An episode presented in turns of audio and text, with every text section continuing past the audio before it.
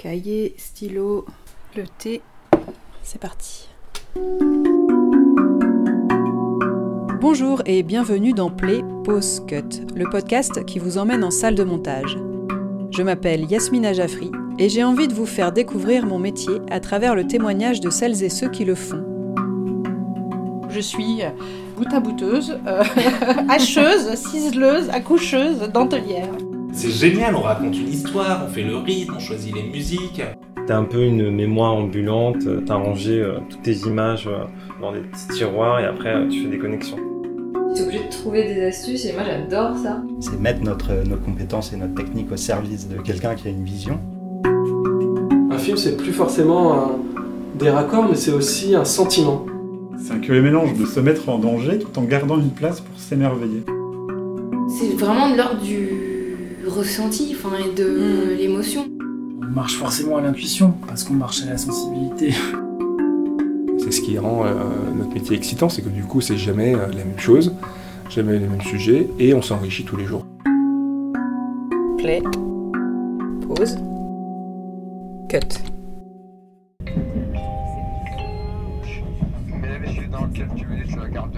De ce TGV inouï. Vous avez bien entendu. Pour cet épisode, j'ai pris le TGV direction Lille.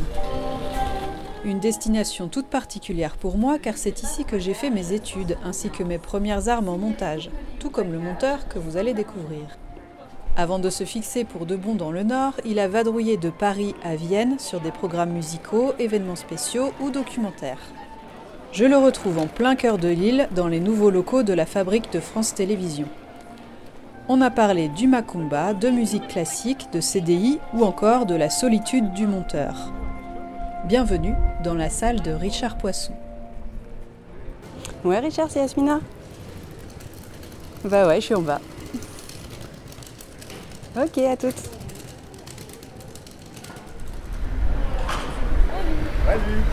Et toi? bah, Bienvenue euh, à la fabrique France Télé. Tu vas découvrir des nouveaux locaux. Bah ouais.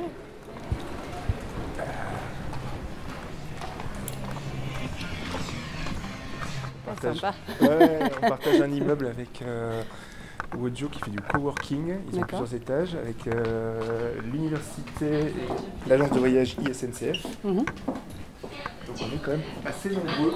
D'accord. Étage 1. Ouverture de la porte avant. Ascenseur en montée. Ici tu retrouves la prod. Ici c'est qu'on gère les plannings, euh, l'ingest, euh, Jérôme qui, euh, qui ingeste un petit peu tout. Ouais. Et là on retrouve donc du coup euh, le couloir des monteurs. Ouais. Vas-y, vas-y. Et donc là on a 8 salles de montage. Et là actuellement donc, je, tra- je travaille dans celle-là, tout au haut. Donc voilà ma chambre. Alors généralement on change de salle assez régulièrement. Euh, on tourne, on n'a Mhm. pas toujours la même salle. Mais en fait au fur et à mesure euh, chacun prend ses, petites habitudes et euh, chacun aime bien ses salles. Donc, ouais, du t'as ta euh, salle préférée quand même. Ouais, mais celle-là c'est une de mes salles préférées. Voilà. Et oui, t'as pas l'option canapé, toi. J'ai pas l'option canapé, mais j'ai choisi l'option vue. Tu vois, Oui. en fait, qu'ici, euh, heureusement, la vue, bah, t'es face à un bâtiment. Alors certes, t'as quand même pas mal de fenêtres, et c'est quand même ce qui, est un peu le luxe. Enfin, bah, le luxe, mais c'est quand même... ça fait du bien quand on a de la lumière du jour. Mm, Et donc du coup, euh, c'est bien beau, mais par contre, euh, vis-à-vis sur les bâtiments, c'est quand même moins, moins sympa. L'autre côté, par contre, vis-à-vis sur la rue, Mm. je vois les gens passer, c'est quand même plus sympa. Voilà. Carrément. Voilà. Belle salle de montage. avec euh, un énorme écran de retour. Ouais, ouais, c'est vrai qu'on est bien équipé là. Bah, vu que c'est tout neuf, ça a un an, euh, toute cette post-prod, euh, ils, ont, grand- ils ont investi dans, dans du bon matos, quoi. Et donc, du coup, on a un bel écran au-dessus des écrans euh, informatiques. Et puis, on a toujours le, le monitoring pro à côté, euh, que lui, je, enfin, au final, euh, maintenant, je le dédie plus au réel, en fait. quoi. Voilà. D'accord, ouais. Voilà, donc comme ça, eux, euh, ils ont leur écran. Moi, j'ai mon écran principal au-dessus. J'avoue que ça... Ça t'évite les torticolis ah aussi, ouais, non ouais. Et en fait, Ouais. j'ai essayé plusieurs configs. Et au début, euh, il était plutôt euh, sur la droite euh, du moniteur central, quoi. Et euh, c'est vrai que ça allait, enfin, ça allait pas. Donc du coup, maintenant, euh, c'est aussi pour ça que on change moins de salle. C'est quand on a fait notre petite, quand on a rangé notre chambre, qu'on est bien installé, qu'on a bien réglé notre fauteuil et que on est bien, bah, on n'a pas trop envie de bouger, quoi. Ouais, c'est clair. Non, sinon dans les habitudes, euh, J'ai testé la souris verticale il y a 10 ans et j'avoue que depuis que j'ai testé, maintenant, euh, je ne peux plus m'en séparer. Ça me fait vachement moins mal, tout simplement, au coude, au poignet. Et je l'emmène partout avec moi, j'en ai même une d'avance au cas où. Ah ouais? Si je la perds ou si, euh, si je la casse. Et euh, c'est vrai que du coup, ça évite de, de se tordre euh, l'avant-bras sur des souris qui sont mal faites, à la pomme par exemple. Là. Ouais. Et euh, quand tu la prends déjà, la position naturelle de ta main, en fait, c'est- pas ça, quoi. Ouais, c'est posé sur la bras, tranche de la main. posé- C'est posé sur la tranche. Et donc à part ça, tu as les deux, les deux clics pareils, mais sauf que ta main, elle est, euh, Elle est, elle est, verticale. elle est quoi. à la verticale et elle est- fatigue beaucoup moins, ça fatigue beaucoup moins l'avant-bras et puis le poignet, en fait. Et ça, c'est vrai que euh, plutôt que de faire, en fait, ça, Hmm. ici, en fait, tu twistes, en fait, ton, ton avant-bras. D'accord. Et rien que ça, en fait, euh, moi, ça m'a valu une tendinite sur le coude d'une fois, quoi. Donc j'ai Ah oui arrêté, quoi. Ouais. Ok. Ouais. Et, euh, depuis, maintenant, j'ai plus trop de soucis. Il y en a qui sont plus ou moins verticales, tu peux en fait les choisir plus ou moins verticales. Là, c'est un entre-deux, c'est pas mal. Et en plus, elle a ces cinq boutons, comme ça, je peux faire plein de raccourcis clavier. Oui, tu configures aussi. euh. Voilà. tu peux faire plein de choses avec, voilà. Et alors, t'es sur, t'es sur quoi en ce moment? Tu peux en Eh parler un ben, peu ou... Ouais, on peut en parler. Mais en ce moment, je suis en deuxième semaine de montage d'un docu, d'un 52, sur, euh, alors tiens-toi bien, sur le dernier Macumba en France, Les boîtes de nuit. les boîtes de nuit. Ah ouais. Bah, tu vois, je savais même pas qu'il y avait. Enfin, que c'était une franchise. Enfin, je sais pas si c'est une Eh franchise ben, d'ailleurs. en fait, c'est ouais, c'est- c'est un groupe, euh, ils en ont eu plusieurs, ils en ont justement au moment euh, de la pleine expansion de. Du, dans le film, là, j'étais en train de monter une séquence sur la pleine expansion du groupe, donc ils en ont eu 6 ou 7 en fait. D'accord. Et le dernier, en fait, il est à Lille encore. D'accord. Et là, il a 40 ans maintenant, et donc du coup, bah, c'est c'est un film un peu sur euh, toute l'histoire des Macumba qu'il y a eu en France, euh, comment ça s'est fait. euh. Et en fait, c'est aussi une sorte de...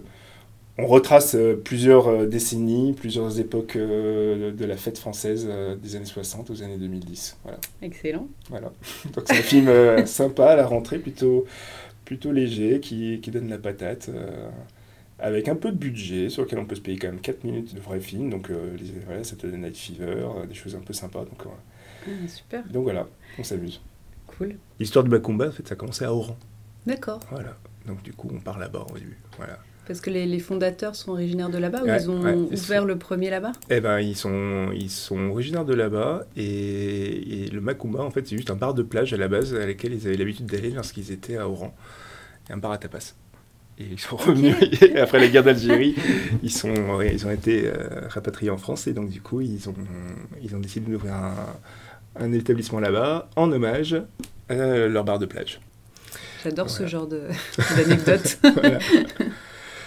Je vois que toi, tu es adepte comme moi des, des petites couleurs, euh, de rush, de musique, de, Ouais, ouais, ben. de pistes peut-être aussi. non Deux pistes, ouais. Euh, C'est vrai que du coup, depuis quelques années, euh, j'ai pris l'habitude de mettre euh, le séparateur TC euh, entre les pistes vidéo et audio. Mm. Comme ça, bon, voilà. on voit mieux. euh, on voit mieux les pistes, j'ai l'impression. Et aussi, maintenant, voilà, de travailler avec des pistes euh, stéréo en dessous. Voilà. Donc, maintenant, euh, c'est de trouver des choses un peu plus, euh, un peu plus simples, un peu plus rapides, et puis surtout s'organiser au mieux, quoi. Euh, les directs dans les premières pistes, euh, les ambiances additionnelles, les SFX ensuite, les musiques, les coms. On essaie de faire quelque chose de rangé, de propre, mais bon, c'est pas aussi beau que tes timelines. Hein. Bah, si, quand même. Oh non, non, t'en as eu des belles. Hein. Oui, j'en ai, des- j'en ai eu des belles, mais toi aussi. Est-ce que tu as des, des petites habitudes de, de montage, de tes petits ou juste de démarrage de la journée de... Démarrage de la journée, moi je pense que c'est comme tous les monteurs. tu vois, là je l'ai carrément installé dans ah, ma salle. Ah oui, je vois la, la machine à café euh, Ah, dans ma salle. On s'est un peu embourgeoisé maintenant. J'ai ramené ma cafetière euh, dans, dans ma salle et non, voilà, ça commence avec un, un démarrage de machine, un café et on va dire bonjour euh, un peu dans toutes les salles. Voilà. Donc ça, c'est vrai que c'est- chouette. Et puis après, euh, les habitudes de travail, début de film, euh, dérochage avec, euh, avec euh, le- la réal, et puis méthode post-it colorée, tu vois. Voilà, donc... On aime les post-it, je suis une grande adepte. alors, t'as vu cela tu sais. oui, oui. Ap- Après les timelines colorées, euh, Voilà. les, les murs de post-it colorés C'est euh, font partie de la déco chez nous. Mm. Et euh, bah, là, là, tu vois, c'est euh, c'est des post-it relativement uniformes. Mm. Ils sont tous orange, puisqu'en fait, c'est un film sur lequel la trame euh, assez dessiné, ça s'est dessiné assez facilement. Au final, c'est chronologique. D'accord. Donc, du coup, euh, voilà, on a commencé à faire des post-it, puis on s'est vite rendu compte que, bon, allez, ça allait. C'était pas non plus ultra nécessaire pour ce genre de documentaire-là. Après, le dernier, le précédent, tu aurais dû voir, c'était euh, très différent. Voilà. C'était sur quoi le précédent? Le précédent, c'était sur une, une épicerie solidaire, en fait, euh, du côté de, de Lille, à Los exactement. Et c'était un portrait croisé entre le directeur de l'épicerie solidaire et le lieu, avec euh, les différentes personnes qui y travaillent, qui viennent faire leurs courses. Et donc, euh, voilà, ça mélangeait pas mal de thématiques entre euh, le social, le bénévolat, le sens du travail, donner un sens à sa vie. Voilà. D'accord. Et du coup, c'était plus en séquence, j'imagine? Ouais, c'était plus en séquence et c'était plus sur ouais, des thématiques en fait. Donc là, du coup, les post-it prennent un rôle plus important. Voilà. Tu m'étonnes. Voilà, voilà. Est-ce que tu peux nous parler un peu de ton parcours? Bien Comment tu as commencé? Comment comment tu as découvert le montage déjà, peut-être? Alors vraiment par hasard, je connais personne dans la télé. Mon père avait une vieille caméra VHS euh, dans les années 90 euh, pour nous faire filmer tout simplement euh, la vie, l'enfance quoi. Et je crois que c'était dans un cours d'anglais à un moment, on nous avait demandé euh, de fabriquer un JT, euh, un faux JT en fait en anglais. Et pour faire ça, à un moment, il bah, fallait euh, bah, assembler, prendre, deux magnétoscopes, et c'est à ce moment-là en fait que je me suis dit, oula, c'est puissant ça Et c'est à ce moment-là que je me suis intéressé un peu au montage, euh, et que j'ai découvert que c'était un métier, et que voilà, j'ai un peu creusé au fur et à mesure. Et, et après, donc du coup, je me suis orienté vers un BTS audiovisuel, euh, option montage euh, à Lille, enfin à Roubaix, quoi, euh, en 2000. Et deux ans après, ben, du coup, je suis sorti, je suis sorti du BTS et j'ai eu la chance de travailler directement. Voilà. Et tu as Voilà. commencé à France 3. Euh, J'ai commencé à France 3 à l'époque, puisque un des intervenants qu'on avait dans, nos, dans notre BTS était un monteur de France 3, qui en plus s'avère avoir été le responsable planning de France 3 à Lille. Quoi. Enfin, donc du coup, euh, il m'a ouvert les portes pour faire de l'assistanat au début, euh, et puis euh, rapidement, moi, j'ai fait un 26 et un 52 euh, deux ans après. Quoi, voilà. voilà. Je crois que moi aussi, c'est Mario Graziano. Bah ouais, on peut, on peut quand même On peut lui euh, rendre hommage, on peut lui rendre hommage parce que c'est vrai que sans lui, on ne serait pas. euh, on aurait peut-être eu des chemins différents, euh, ça aurait peut-être été plus long. Mais en tout cas, là, euh, il nous a sacrément accéléré euh, le démarrage et je pense qu'il il croyait en nous. Et... En tout cas, à chaque fois que, que, que, que j'y repense, c'est toujours avec euh, une certaine euh, humilité. Voilà. Ouais. Mm. Ouais, vraiment, euh, ça a été un sacré accélérateur, quoi. Ouais, ouais. Je me rappelle que, monter mon premier doc à, bah, je crois que j'avais 19 ans, quoi. c'est quand même assez, assez fou, quoi. Ouais, d'ailleurs, c'était pas facile. Moi, au début, le premier film, euh, la première réelle que j'ai eue sur mon premier 52, ben, c'était un peu compliqué parce que du coup, voilà, aucune expérience et elle croyait pas du tout en moi. Donc, euh, il a vraiment insisté pour dire Attends, prends trois jours, essaie pendant trois jours et après on en reparle. Et je me souviens que deux jours après, euh, c'est bon, c'était fini, quoi. C'est Mais euh, ouais, c'est vrai que heureusement qu'il nous a poussé et euh, voilà, moi j'ai enchaîné pas mal de 52 là-bas. J'ai découvert, j'ai appris quand même pas mal de choses aussi sur, euh, bah, sur le métier, sur le format. euh, euh, les premières années, je me souviens que quand même quand je rentrais à, à la maison le soir, bah, je, ramenais, je ramenais tous les bagages, quoi, je ramenais tout. Et, et le soir et la nuit, bah, les, premières, les premiers montages, je me souviens que c'était à tourner en, en boucle. Quoi. Un- je voyais le raccord infini qui, Mm. qui, qui tournait dans ma tête. Quoi. Oui, tu pensais, Ouais. Tu pensais à ce que tu avais fait, à ce que tu allais faire. à- c'est ça Ouais, ouais, ou même le côté euh, cauchemar, des fois, euh, tu revois tes images en boucle euh, et, euh, et tes raccords en loupe. et et c'était vachement difficile de, de se détacher voilà, du, du côté voilà, le boulot. Je me souviens que les premiers montages, je les revivais aussi la nuit, le soir, et, et c'était un peu, un peu fatigant. Et puis après, peut-être avec l'expérience, en fait, on- j'en ai fait plusieurs et j'ai réussi à me détacher un peu de ça. Et, et j'étais un des, un des seuls aussi qui parlait bien anglais à l'époque, parce que j'avais vécu pas mal à l'étranger. Et euh, les premières fois en fait qu'il y avait des multicams qui apparaissaient à Lille, c'était un réel étranger. Et donc du coup, euh, Mario m'avait mis sur, euh, sur le coup, donc il m'a demandé de me, un peu me former, me mettre à jour sur le multicam à l'époque, parce que bon, c'était pas aussi sim- simple qu'à l'époque. multicam musique? Ouais, musique, ouais, musique classique Musique tournée à principalement. plusieurs caméras, Ouais, quoi. ouais. Mm. Et donc du coup, bah là j'ai découvert un autre, euh, un autre format, un autre. euh, déjà je connaissais pas non plus euh, trop la musique classique, et de fil en aiguille, j'en ai monté pas mal de musique classique à France 3, avec différents réals, euh, étrangers mais aussi français. Et là, je crois que j'ai eu la deuxième euh, rencontre importante euh, professionnelle de ma vie. C'est celle de François Gottgeber, qui, euh, qui devait monter sa première captation de musique classique à l'époque. Il avait capté un truc au musée d'Orsay et euh, on s'est retrouvés ensemble et on s'est pas quitté pendant, euh, pendant 15 ans. D'accord. Longue histoire de. On a fait, ouais, on a fait pas mal de choses après, hein. Ouais, sincèrement euh, Oui, professionnel. hein. Parce qu'il n'y avait pas que, la, que de la musique classique, du coup. Après, il a fait. euh, Non, non, après, donc, justement, euh, cette rencontre-là, elle était hyper intéressante parce que même si je le trouvais un peu fou, un peu excentrique au début et euh, j'avais peur, quoi, et ben, on, a fait des belles choses à France 3 et surtout, il m'a emmené, il m'a extirpé un petit peu de mon petit réseau France 3 lillois et il m'a emmené à Paris. Et c'est vrai qu'à l'époque, j'étais, voilà, c'était un nouvel, pour moi un nouvel objectif et donc, du coup, euh, j'ai découvert plein de choses avec lui, euh, de la capta. euh, euh, grand format, on a fait des zéniths, on a fait des Bercy, euh, on a fait plein de choses intéressantes. Il m'a fait euh, rentrer dans des boîtes de prod que j'imaginais même pas, et on a fait euh, ouais, des formats vachement plus intéressants, des, voilà, des, des primes euh, réguliers. Quoi. Donc, des euh, exemples de, de souvenirs ah de, ben, qui les plus gros, les plus gros, enfin, je pense que les plus gros trucs qu'on a fait ensemble, c'était les concerts du 14 juillet, quoi.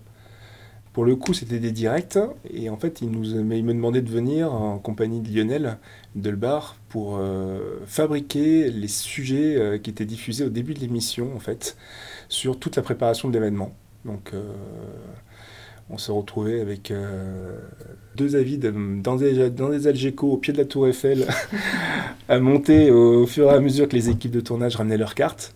euh, un sujet pour le soir même, le 14 juillet, pour diffuser sur France 2 euh, à 21h sur la préparation de l'événement, la préparation du feu d'artifice, voilà, tout le montage de l'opération. Donc très speed, mais bureau sympa, quoi. Ouais, ouais, c'était euh, une des plus belles salles de montage que j'ai eues de ma vie, celle-là. Tu m'étonnes. Non, qu'est-ce qu'on a fait d'autre après? On a fait pas mal de capta, on a fait pas mal d'émissions un peu, un peu déjantées. euh.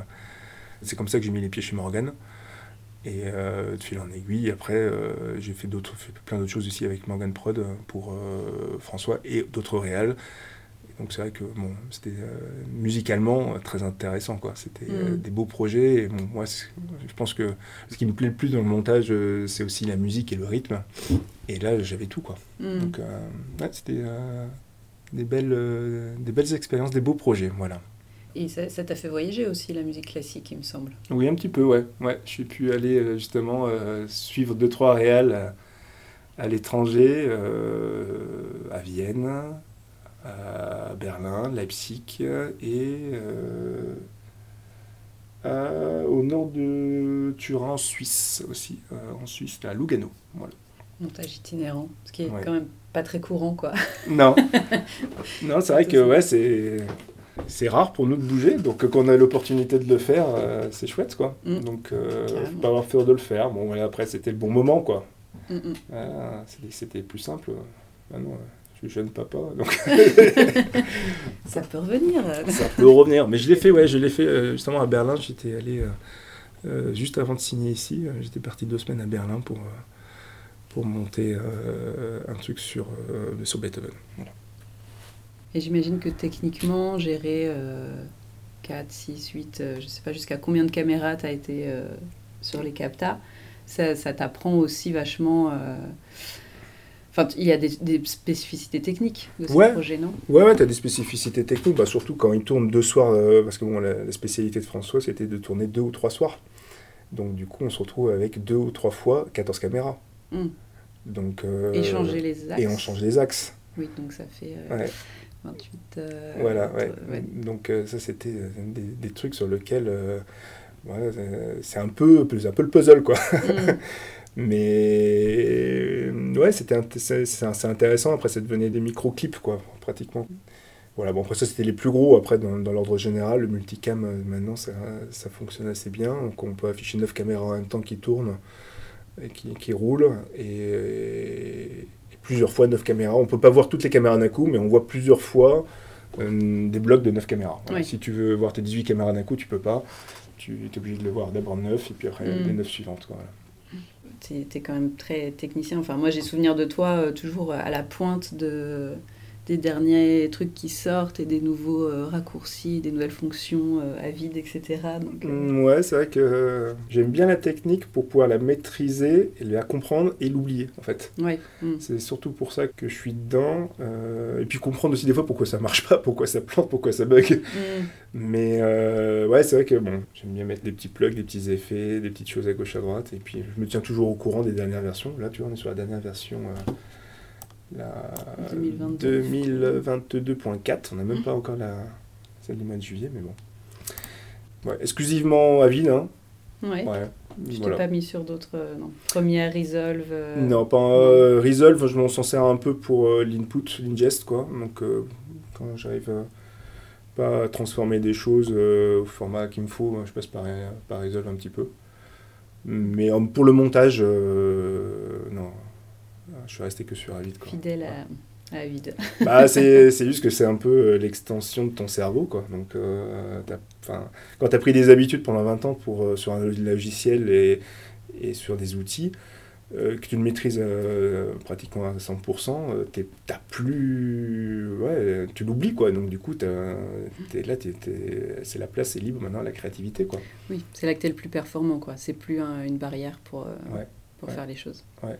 Et en termes de rapidité aussi, tu peux tester plus de choses euh, et voir plus facilement euh, euh, si ce que tu es en train de construire, ça fonctionne. Et voilà, donc, Et euh, du coup, tu disais que euh, François Godgeber, il t'a emmené à Paris, mais tu t'es jamais installé à Paris, du coup. Jamais. T'as jamais eu cette envie ou parce que tu disais quand même que tu voulais y aller à Paris, donc est-ce que c'était juste pour le je voulais, l'aspect je- je professionnel voulais ou- avancer, euh, je voulais professionnellement découvrir des choses. Voilà. Par contre, euh, j'avoue que la vie parisienne m'attirait moins, enfin, je la trouvais très fatigante et usante, en fait. Mm. Voilà, en termes de cadre de vie, tout simplement. Mais par contre, professionnellement, c'est clair que tout se passe là-bas et j'y suis allé pendant des années à faire des allers-retours en train, pas tous les jours, tout le temps, mais euh, ouais, du lundi au vendredi, quoi. Mm. Puis, euh, je restais sur place la semaine et, et j'avais toujours mon petit réseau lillois qui continuait aussi à se développer. hein. J'ai toujours un petit peu de France Télé ici, euh, un peu de boîte privée aussi ici. Donc j'ai voulu garder un équilibre entre boulot, découverte professionnelle et en même temps euh, confort de vie. Aujourd'hui, tu es en, en CDI. Ouais, j'ai signé un CDI chez France Télé depuis un an et demi. Voilà. Je suis plus intermittent après 20 ans. 20 ans d'intermittence. ok. Voilà. Et alors, qu'est-ce qui t'a décidé à, à sauter le pas? Et ben, ce qui m'a, ce qui m'a décidé, euh, c'est que voilà, bah, après avoir fait plein de choses à Paris très, très excitantes et en même temps, euh, et en même temps aussi un peu fatigantes avec le fait de ne pas vouloir aller m'installer à Paris, de faire des allers-retours régulièrement, je pense que j'avais besoin d'un nouvel objectif. Et là, actuellement, je l'ai trouvé ici, avec euh, faire partie, partie d'une équipe de monteurs. Là, on est six monteurs ici, donc euh, je me sens aussi un peu moins seul, en fait. Parce que bon, tu le sais comme moi que euh, le monteur, euh, la plupart du temps, euh, il est seul. Oui, et puis on n'a pas trop l'occasion d'échanger. Non, on n'a pas trop. euh, ce podcast. voilà, exactement. Et donc, du coup, à ce stade-là, je me suis dit, bon, voilà, ça me plaît. enfin, L'idée de travailler dans une équipe avec, euh, avec d'autres collègues, euh, étalonneurs, mixeurs, techniciens vidéo, on n'est pas nombreux, on est une quinzaine, vingtaine. Mm. Mais euh, voilà, d'aller tous les matins au travail, de croiser des gens et discuter, échanger, ça m'a séduit. Et surtout, la possibilité de toucher à la fiction. Et ça, c'est vrai que pour moi, c'est ce qui a déclenché un petit peu, euh, au bout de 20 ans, euh, des documentaires, des captations, c'est bon, Mm. ça c'est fait. Et voilà, je me disais, bon, la fiction, ça m'attire. Et je sais que si j'étais passé par le mode euh, intermittent fiction, euh, ça aurait peut-être été plus lent, peut-être plus compliqué. euh, Mm. trouver son trou, son réseau. euh, Oui, Et parce donc, qu'on est, on est vite mis dans des cases, quoi. Enfin, ouais, on ouais. on est- étiqueté, Donc, ici chez France Télé, on fait de la fiction, du docu, de la captation, du format court. Et je me disais, voilà, c'est un truc qui me permettrait de, de toucher à la fiction. Donc, euh, croisons les doigts pour que 2023, je fasse ma première fiction, mais c'est dans les tuyaux. Voilà. Trop bien. trop, trop bien. Est-ce que tu as des préférences de sujets euh, que tu traites ou de, de thématiques euh, J'ai- J'aime bien vraiment les documentaires de- du réel, quoi. Euh, Les gens de la vraie vie, quoi. Et, et ce, voilà, donc ce, ce sujet-là, par exemple, sur euh, des gens qui s'installent, euh, qui, qui décident de faire quelque chose. euh, J'ai fait un deux films, par exemple, sur des, des éleveurs de vaches qui allaient s'installer sur l'île de Ouessant, réinstaller la filière. Les, euh, voilà, des gens euh, un peu euh, voilà, qui, qui méritent qu'on qu'on parle un petit peu d'eux. Mhm. Ça, j'aime bien les, les films du réel comme ça. J'essaye de faire des sujets qui restent positifs. C'est pas toujours le, pas toujours le cas. Un des prochains films, c'est sur une psychologue dans un commissariat. Mhm. Bon, Ça va être un peu plus dur, ça, peut-être. c'est un peu différent, un peu plus dur. Et après, je fais un autre film sur le groupe de rock, euh, de punk rock de Corinne Maziro qui s'appelle Les, Les Vaginites, sur la Ah, génial. Voilà. Génial. Elle est passée tout à l'heure d'ailleurs, Ouais. Corinne. Donc, on, on discutait un petit peu. Voilà. J'ai hâte de voir ça. Vraiment, le sujet que je préfère, au final, c'est tout ce qui touche plus ou moins à, à la musique. quoi. Mm. Et donc, Mais euh, tu disais que tu n'étais pas spécialement musicien à la base. Non. Tu, tu connaissais pas spécialement. euh, Non, non, non. Mais. Enfin, je suis autodidacte un petit peu avec euh, de la guitare euh, et tout ça, mais je pense que c'est le, la musique, moi, par contre, qui, qui m'emmène à chaque fois dans les montages. Et je sais que la position, euh, euh, le choix des musiques, euh, c'est quelque chose sur lequel je suis hyper sensible. Quoi. Je suis Mm. vraiment, euh, ça participe complètement à, à l'humeur et au ton d'un documentaire. Et euh, là-dessus, euh, je suis assez intransigeant sur euh, la bonne musique au bon moment. ouais. Et, et du coup, sur les documentaires, tu as déjà travaillé avec des compositeurs ou... Ouais, ouais. Et ben, plusieurs fois d'ailleurs. Donc, on travaille souvent avec euh, des témoins, des bases. Des, on dit voilà, on a quelque chose dans, dans cet esprit-là. et ils nous renvoient des, des versions au fur et à mesure. Donc, euh, là, euh, sur le dernier Macumba, là, c'est le guitariste de Skip the Use qui nous fait la zik, en fait. Voilà. Maxime Catlan. C'est vrai que la musique originale, à chaque fois, euh, c'est un vrai plus. Et euh, on- généralement, je m'entends assez bien avec, avec les musiciens pour, voilà, pour traduire exactement les émotions qu'on souhaite transparaître dans la musique à chaque Mhm. fois. Donc, Oui, c'est pas évident. Enfin, j'imagine que du coup, d'avoir bossé sur beaucoup de, de programmes musicaux, tu as dû acquérir le vocabulaire ou le. ouais, et c'est vrai que le, qui- classique, ça a, ça a un peu aidé là-dessus. Ouais, ouais. Ouais. Ouais. Ça devait être hyper. euh, Enfin, je sais pas comment tu as fait si tu connaissais pas des masses avant. Tu as, vraiment appris sur le tas, du coup, euh, tous les termes techniques, etc. euh, Ouais. C'est quand même assez exigeant, quoi, comme Ouais. euh, programme. Ah oui, oui. de Ah oui, le, concert de musique classique, hein, c'est sûr que je savais même pas lire une partition. Donc Mais voilà, tu apprends au fur et à mesure. Et puis ouais, tu découvres plein de choses. C'est ça qui est intéressant dans notre métier, c'est que du coup, euh, on se retrouve à chaque fois euh, immergé euh, dans, des, dans des, des programmes ou des sujets. La musique classique, je connaissais rien, j'ai appris plein de choses. Je suis allé à l'opéra grâce à ça, Mm. parce que j'avais monté euh, des programmes musicaux et, et ça me faisait envie d'aller découvrir des choses. Quoi. Donc, et pareil sur plein d'autres sujets, euh, des fois tu, tu te dis, bon voilà, je vais, je vais découvrir un truc, je sais pas du tout euh, ce, ce, ce qu'on va faire comme film, mais en tout cas je vais apprendre quelque chose. Et euh, c'est ce qui rend euh, notre métier excitant, c'est que du coup c'est jamais euh, la même chose, jamais les mêmes sujets, et on s'enrichit tous les jours. quoi. Donc, ouais. Tout à fait. Ce qui me fait adorer ce métier, c'est tout simplement de partir de pratiquement rien, quoi, des continuités de rush, euh, et les modeler, les faire ressortir euh, en racontant une histoire, c'est ça qui est, qui est top, quoi, c'est d'embarquer les gens et que les gens en fait se, se rendent compte euh, de rien. Mm. Et, euh, et là, le pari, il est réussi, quoi. C'est que du coup, euh, on arrive à raconter des histoires euh, qui passent toutes seules, avec des sensibilités, des humeurs, et euh, de pouvoir euh, euh, fabriquer ça, j'avoue que c'est assez excitant à chaque fois, de dire, voilà, ça marche. Ouais, les, les moments magiques où euh, tu sais que tu tiens ta séquence, quoi. Ouais, ouais, voilà. Ça, moi, je trouve ça à chaque fois. euh, Enfin, ouais, là, avec l'expérience, quand tu vois les rushs, tu sais à peu près ce Ah que oui. ça peut donner. Ouais. Mais il y a quand même euh, une part de surprise quand vraiment euh, c'est là, quoi. Tu la travailles et que tu Le la... truc où ouais. tu te dis, ah, ça- là, ça y est, ça, Ouais. c'est- bon, quoi. Ouais. Et quand, Ça marche. Et quand tu l'as, et que même toi tu te fais avoir, et que tu re-rentres, enfin tu, tu redécouvres. Moi ça m'arrive plusieurs fois de pleurer au montage. hein. Mais pareil. mais moi, c'est une catastrophe parce que je peux pleurer 50 fois. Je vais voir 50 fois la Ouais. séquence. Mais tant que tu sens que, tant que tu l'as toi, tu dis c'est bon, ça, ça, ça, ça fonctionne et, et, et ça, c'est génial quoi. Mm. De pouvoir jouer sur les émotions, sur, sur, la, sur l'euphorie, la tristesse. euh, Mm.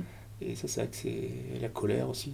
Et, c'est- et je trouve que c'est un, un des trucs les plus durs à faire aussi parce que tu peux regarder un rush et te dire ah euh, ça m'a vachement ému et tout mais euh, ça va être je sais pas sur une interview de une heure Mm. et tu dis mais comment je vais retrouver Ouais. ce truc que j'ai eu en regardant les rushs le retrouver en 3, 4 minutes, 5 minutes Sans dénaturer. sans euh, dénaturer, sans que ça fasse faux Mm.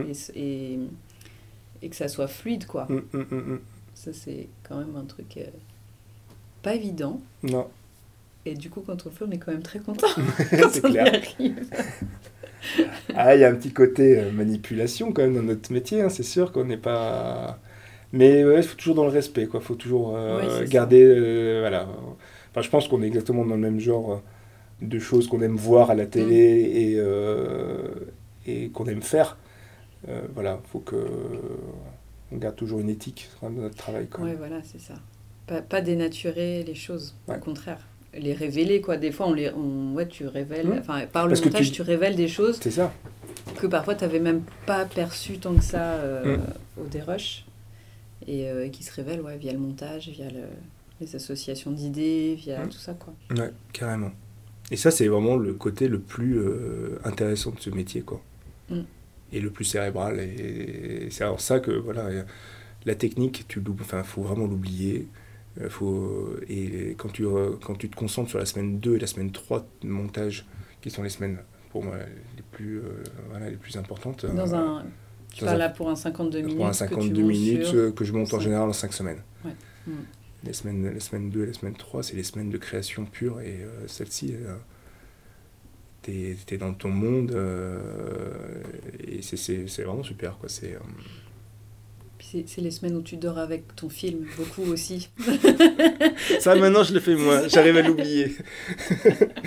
T'arrives à débrancher. Ouais, j'arrive à débrancher. Mais euh, ouais, au début, c'était compliqué. Ouais. Ouais, moi aussi, mais euh, maintenant, ce que je fais aussi quand on est bloqué, quand on est bloqué en montage, parce que Ouais. ça peut arriver aussi, Mm. c'est euh, avec le ou la réal, on, on va se promener. Ouais. Genre une demi-heure, trois quarts d'heure, on fait tour de quartier, voire euh, carrément avec une réal, une fois on est carrément parti en forêt. Ouais, super. puis à rediscuter ou pas, et puis d'un coup tu dis Ah, mais attends, si on fait comme ça et comme ça Ouais. et machin, Ouais. et après tu reviens en montage beaucoup plus frais. Ouais, c'est clair. Et tu arrives à démêler les choses et euh, Ouais. c'est assez sympa aussi de se permettre avec le bah, l'expérience je crois, de prendre du recul et tout parce que De prendre du temps, Ouais, des fois. ça. Juste de prendre du temps, euh, de recul. euh. Parce que dans, dans les débuts on a tendance à se dire non mais il faut foncer il faut pas quitter son clavier il faut Hmm. aller le plus vite possible il faut être vachement dans la performance Ouais. puis avec le temps on apprend à, à doser tout à l'heure tu disais tu avais au moins trois films tu sais au moins les trois films d'après là, ce que tu fais et tu as un planning sur combien de t'as ta vision euh, du planning euh, à combien de mois Parce que- En gros, euh, là, je sais que l'année prochaine, j'ai déjà 4 docus. D'accord. En 2023. Un docu sur le breakdance, parce que ça rentre au JO 2024. Et donc, du coup, euh, l'équipe Ah oui, c'est une Fran- nouvelle discipline Ouais. des JO, le Ouais. breakdance, d'accord. Et donc, du coup, on va faire un focus sur l'équipe France de- du breakdance. Un autre film sur, avec François Hérard, avec qui j'ai monté beaucoup de documentaires aussi, sur euh, Hitler dans la Première Guerre mondiale dans le nord de la France, qui était soldat à l'époque. D'accord. Et comment il s'est servi de ces événements-là, en fait, comment il a transformé un peu l'histoire, il a glorifié un peu ses, ses actes euh, pour devenir ce qu'il est devenu après, malheureusement. Donc, en gros, ouais, généralement, on voit, euh, on voit une petite année à l'avance, quoi. Ok. Bah, maintenant, le fait d'être euh, en CDI, d'être intégré ici, euh, j'ai toujours le choix de mes projets. On propose euh, les docus qui arrivent. Mhm. On choisit selon les affinités. Voilà. Donc, j'imagine qu'il y a des réalisateurs, réalisatrices qui demandent aussi Exactement. un monteur en particulier. C'est vrai que quand on s'entend bien, quand on se connaît, euh, et qu'il y a déjà une relation euh, qui est installée de confiance, c'est toujours du temps de gagner. Quoi. Mm. Et sûr. donc, euh, bah, François Hérard, là, sur le film sur Hitler, ça va être son huitième film qu'on fait ensemble. Voilà. Ah oui. J'espère euh, qu'il y aura toujours de la place à la surprise et, et Mm. des nouveaux projets. Quoi. En tout Ouais. cas, tu n'as plus cette pression qu'on pouvait avoir quand, qu'on peut avoir quand on est intermittent, Ouais. De pas trop euh, voir la vision euh, à long terme. Quoi. Enfin, Non, ça c'est clair. ouais. on a rarement plus de six mois quand même. euh. Ouais. Et encore, je trouve, depuis le Covid, ça s'est réduit. Ah ouais? Ouais. Mais euh, non, non, c'est vrai que du coup, c'est quelque chose sur lequel maintenant je suis un peu moins stressé par rapport à ça. Mm. Ouais. C'est, quelque chose qui t'a angoissé? Un peu toujours, ouais, toujours un petit peu pour me dire, bon voilà, on sait jamais de quoi ça sera fait l'avenir, même si au final j'ai jamais eu trop de problèmes pour remplir mes mois. Mm. Mais ça soulage quand même, ouais. c'est vrai que ça soulage de se dire, bon, euh, euh, je sais que je vais faire euh, des docs, des fictions pendant encore pas mal d'années, je sais pas lesquelles, mais en tout cas, euh, je j'ai pas trop d'inquiétude de ce côté-là, quoi. Donc, ouais, que ça une belle, bien. une belle carrière qui, se, qui continue. Bah, Chez toi, ouais, dans, du coup, dans ta région, plein Ouais. cœur de Lille. En plein cœur de Lille, dans des nouveaux locaux, en plein centre-ville. Puis ouais, j'espère qu'il y aura plein d'autres choses à faire dans la fiction. C'est un format que je connais pas du tout et qui m'attire, avec, avec des, nouveaux, enfin, des codes euh, de montage différents. Mhm. Et c'est vraiment, ouais, vraiment ce vers quoi euh, j'ai envie. euh, ouais, je suis curieux. Mm. Donc, voilà. Puis derrière, il y a quand même beaucoup, beaucoup. Enfin, on a la chance de pouvoir assister en tant que monteur à beaucoup d'étapes qui suivent euh, sur tout ce qui est euh, montage son, mixage, euh, post-synchro. Mm. Et donc, ça, c'est chouette de pouvoir accompagner son film jusqu'au bout. Et on est un peu les garants euh, de la bonne. euh, voilà, il n'y a que nous et les réalisateurs qui connaissons vraiment le film par cœur et, toutes les petites euh, subtilités qu'on a voulu y mettre dedans. Donc, vu que le réel n'est pas là tous les jours, on suit le projet pour, pour eux. quoi. Bah, c'est surtout pour ça que du coup euh, j'ai eu envie euh, de venir ici quoi. Il y a aussi le fait de travailler, euh, voilà, comme je te disais, de plus travailler seul, même si je reste toujours seul dans ma salle de montage face à mon David. Mais euh, voilà, le fait de sortir dans le couloir, toujours croiser un collègue, discuter, et c'est vrai que ça fait du bien. Voilà. Carrément. Ouais, c'est trop bien. bah ouais. On peut dire cut. Et cut Les post cuts, c'est terminé pour aujourd'hui. Je compte sur vous pour liker, partager, commenter et vous abonner. Vous pouvez aussi me soutenir financièrement via ma page Patreon sur laquelle je vous raconte les coulisses de fabrication du podcast et plein d'autres choses autour du montage. On se retrouve ici dans 15 jours pour un nouvel épisode et sur les réseaux sociaux pour tout le reste. À bientôt!